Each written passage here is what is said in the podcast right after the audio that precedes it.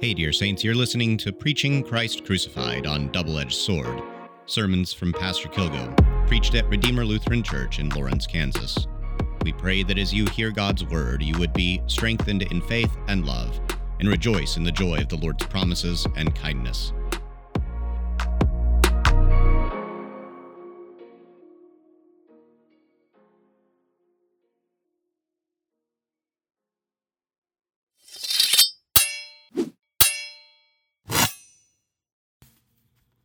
In the name of Jesus, Amen. Dear Saints, Jesus is teaching us this morning that we ought not be either materialists or spiritualists. We have this tendency in life to separate the material and the spiritual from one another, but Jesus does not. He reminds us a couple weeks ago in his temptation that man does not live by bread alone, but by every word that comes from the mouth of God. We don't live only by bread, and we don't live only by God's word. We live by both. That's what Jesus reminds us of. When Jesus taught us through his temptation with the devil that man does not live by bread alone, he's teaching us there primarily not to be spiritualists. That is, he's teaching us that we are created not just as spirits who happen to inhabit flesh and blood for a period of time, and then go off to something else, but rather that we are created as body and soul joined together, and that intent is for eternity. That's what we get in the resurrection. That we are embodied spirits or spiritual bodies, whichever way you want to think about it. The temptation for us when we look at Jesus in the wilderness with the devil is to separate these two things the spiritual and the physical and to make the spiritual then somehow more important than the physical. But lest we fall into the opposite ditch, which is materialism, we have this morning the examples of both the feeding of the people of Israel in the wilderness and the feeding of the 5,000 also in the wilderness. Now, when we look at our daily bread, we have all these things to support this body and life. We have all the physical gifts of creation. If you remember how Luther lays this out uh, in the small catechism with all the things that he lists with the fourth petition was meant by daily bread, he just includes all of these different things. It's not just uh, food and drink, clothing and shoes, house and home, uh, but we've also got things like good government and good weather and good friends and good neighbors, all these things, everything that contributes to us receiving the good gifts that the Lord has for us in creation. Now, we have this temptation in life to believe that life consists only in those things, only in the gifts. That God is essentially the gifts themselves. This is, this is always our temptation.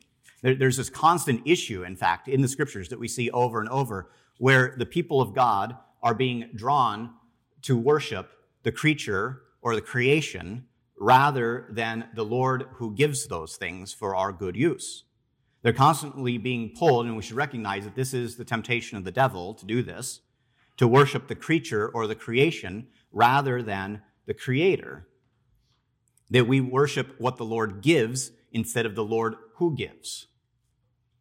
And we have to recognize that just as we are tempted to spiritualize everything to the detriment of the physical, so too are we tempted on the opposite side to be materialists. And that is, in fact, perhaps maybe the biggest issue in our age. Uh, it doesn't seem that spiritualism is as much of an issue as it was maybe in the early church. Now, especially since the dawn of the Enlightenment, seems that the bigger issue for us is that we have become materialists. And so we look, for example, this is maybe a, an easy way to see this. You look at your dinner plate, and you have the chicken that you got from Dillon's and you've got the broccoli that you got from Walmart, and you've got the bread that you made in your bread machine, and you've got the herbs that you grew in your window herb garden. And you look at these things, and the temptation is to see that those things came from those places, ultimately, from Dillon's and Walmart and from your windowsill. And that this is, in fact, what life consists of, the, the fullness of it. These are the two competing temptations, and it seems a lot of times they're both there at the same time in some way. That uh, all the physical things of life, that that's what life consists of, and also that these things come to us primarily from the farmer or the grocer or from our own home or whatever it might be. But then we look at the feeding of the 5,000. We look at the Lord taking care of Israel in the wilderness, and we see something very different. We see the curtain being pulled back on what's actually happening, even when we look at our dinner plate. In both instances, we have the Lord who is caring for his people and doing what he's always been doing and what he will continue to do. We just get a glimpse into uh, the reality of that in a little fuller way. And this is, this is why, in fact, we honor grocers and farmers and all sorts of vocations in this life. Uh, not because of the intrinsic goodness of those vocations, but because the Lord is the one who's given those vocations for the sake of providing us with daily bread. God is the one who gives uh, seed to the sower and bread to the eater and cattle to the rancher. The Lord is the one that's giving all these things, and He gives the vocations as well. And He's the one that gives uh, everything. All good gifts come from His hand, so that our bodies would be supported in this life. That's, that's the entire reason for it. And the point here is that ultimately all these things, whether they came from Walmart or Dillon's or from your windowsill, they came ultimately from the hand of God. The temptation here in not believing or recognizing this is then what it means to be a materialist. Now, there's two types of materialists. There, we should note this distinction that there is materialists according to the seventh commandment, and those who uh, consider the material goods to be basically God themselves. That's why um, uh, they go out and they steal this sort of stuff, or why they treat these things as the highest good that they can have. Uh, that's that's seventh commandment materialism. That's probably not the most common. Uh, in fact, the most common is more likely what we'd call first article materialism, and that is not recognizing that all stuff if you remember, that's our technical term for everything in creation is stuff. All stuff comes from the hand of God. If it's created, it's from the hand of God. If we, if we have it for the support of this life, it's from the hand of God. And so, in order to fight against this, we get a number of things. We get our text, but we ought not overlook the fact that we have this marvelous gift that the Lord gives to us of prayer. And so we sit down at the dinner table and we've got our chicken and our broccoli and our bread and our uh, homemade herbs. And instead of just digging in without any second thought, we close our eyes and we thank God for giving us these things. We're, we're taught in the Catechism uh, first to pray, Psalm 145. The eyes of all look to you, O Lord, and you give them their food at the proper time. You open your hand and you satisfy the desire of every living thing. And then we pray the Lord's Prayer, in which we pray this petition Give us this day our daily bread.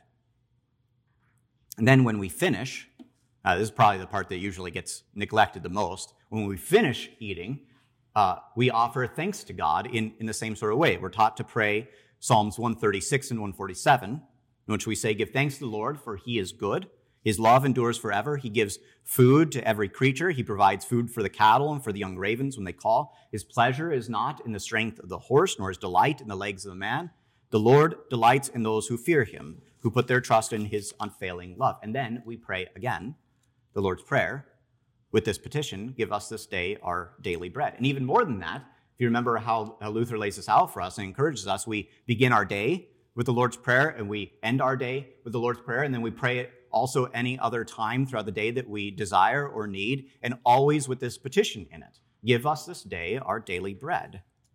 And so we're constantly being reminded with these very words that our Lord has given us to pray that all things come to us from the hand of God. You remember how Luther teaches this to us. God certainly gives daily bread to all people, even to all evil people, even with our prayer. But we pray in this petition that God would lead us to realize this and to receive our daily bread with thanksgiving. To realize that God's been doing it the whole time and that we're just realizing and recognizing the reality and saying thank you. The Israelites stood in the wilderness and desired the meat pots from Egypt. It didn't matter that they had been delivered from bondage and slavery to the Egyptians. It didn't matter that they had been set free to serve and worship God. They thought that life consisted merely of food. And so they desired to be back in bondage so long as they could have the meat pots. And so the Lord, as he always does, takes care of them. And in this marvelous way, he causes, says, bread to rain down from heaven. This is the manna. This is the what is it? That, that by the way, if you don't know, that's why it's called manna. Manna is the, the Hebrew word for what is it? Because they don't know, neither do we, uh, other than it's some sort of bread that's flaky. In order to provide for the people of Israel, though, he causes bread to come down every day. Literally, daily bread. Except for on the sixth day, he gave twice as much so that they would be able to keep the law of the Lord and uh, not have to work on the day of worship. And they would gather however much that they needed. And if they gathered too much, it would stink and grow worms and it wouldn't be any good. There was this constant testing, you remember that's in the text, of the people of Israel to see if they would obey his command and promise, if they would trust God to provide for their daily need. Every day, for 40 years, every day, God sends bread in the morning and meat in the evening in order to provide for them, and He sends uh, water as well. But it wasn't just for 40 years. This, this is the thing that we need to realize here. Well, it wasn't literally bread coming down from heaven and quail coming up in the evening. God had already been providing for the people of Israel their daily bread this, this entire time. And he would continue providing for them daily bread after their sojourn in the wilderness. The miracle is not that he feeds them their daily bread. The miracle is that he pulls back the curtain to show that he's been the one doing it the whole time, that he's still doing it, and that he will continue to do it. The Lord is faithful to his promise. We see this again in the gospel. Jesus is journeying out across the sea. There's this massive crowd that comes to him. Uh, the, the, God, the, the other synoptics tell us that he has compassion on them because they're like sheep without a shepherd. And there's this massive group. Uh, Matthew notes uh, specifically that it's 5,000 men, not including women or children. So uh, we should probably put the minimum number of this crowd at 10,000. That, that's not at all unreasonable for the size of this crowd. Uh, and they, they don't have anything to eat. And so Jesus poses this question to Philip to test him, to see if he recognizes who, in fact, is sitting next to him. Where are we to buy bread so that these people may eat? The question that's being posed to Philip is Do you recognize that you are sitting next to God, the same God who has fed the people of Israel in the wilderness, and has fed his people throughout all of their years, who has been feeding you this whole time, who's fed all these people all the days of their lives, and will make sure that they are fed? Well, Philip gives the wrong answer. Says 200 denarii would not be enough to buy food for all these people. 200 denarii, by the way, is approximately one year's worth of wage, if you kind of work the math out. So he's saying even if we had a year's worth of salary, we wouldn't, we wouldn't have enough money to buy all this. Nevertheless, that you don't have like a Costco or Sam's Club there to go and get enough bread. That's why he tells the disciples urge them to go out into the various villages to, to be provided for. So he gives the wrong answer. But then Andrew chimes in and gives another wrong answer and says, Well, there's this boy here that has five loaves and two fish, but what's that? That's not even enough to feed the 12 apostles and Jesus. Uh, you should, should, note that these are like little loaves. And the, Greek's particular, uh, it's little fishies, little fishies. Um, so think like maybe a little bit bigger than like sardines or something like that. They're, they're not, they're not like big mouth, big mouth bass or anything like that.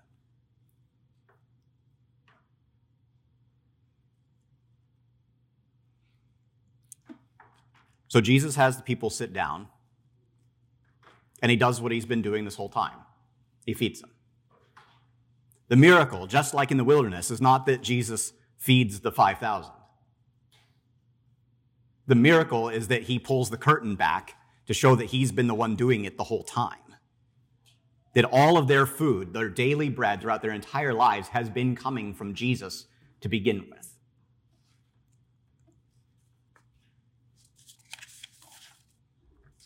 Now that the people are satisfied and they've had their fill, they're amazed at what Jesus has done. And so they come and they try and capture him and turn him into a king, into a bread king. Not the king of kings that he already is, not the king of the Jews, but instead a king that's going to overthrow Caesar, overthrow the Roman Empire, and let them just sit and eat bread to their full. But Jesus, while he delights to give you daily bread, and he does, that's not why he's come into the flesh. He's not there to be the king of your stomach. He's there to be the king of your life. He's not there to be crowned with a crown of bread. He's there to be crowned with a crown of thorns. Because Jesus will not just give you your daily bread, Jesus will also give you daily forgiveness. Because Jesus knows that you need both these things. That you need both the physical support and the spiritual support daily. We have these two problems. We need the physical needs of our body to survive day to day. And so Jesus, in his mercy and according to his promise, takes care of us. And he gives us our daily bread. We have our other problem that we need righteousness that we need eternity, that we need salvation, that we need the forgiveness of our sins. So Jesus comes to us day by day, and according to his promise, he gives us that as well. He provides for you your daily bread and your daily forgiveness. And that is why when Jesus teaches us to pray, he sits these two next to each other. Give us our, this day our daily bread, and as we pray, according to his promise, so he gives. And forgive us our trespasses. Forgive us our sins. And as we pray, as he has promised, so he gives. So that you would be brought, so to be, be strengthened and brought in both your body and your soul into the eternity of the life of the world that has no end. In Jesus' name, amen. The peace of God, which surpasses all understanding, guard your hearts and your minds through Jesus Christ our Lord. Amen.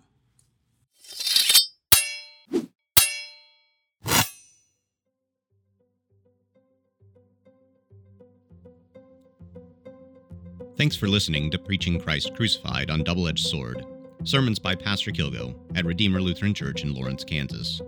We'd like to invite you to join us for church, Sundays at 10 a.m. and Wednesdays at 7 p.m. We also have Bible study at 9 a.m. on Sunday mornings and at other times throughout the week. Please visit our website at redeemer lawrence.org for more information. Thanks again for listening, and we'll catch you next time.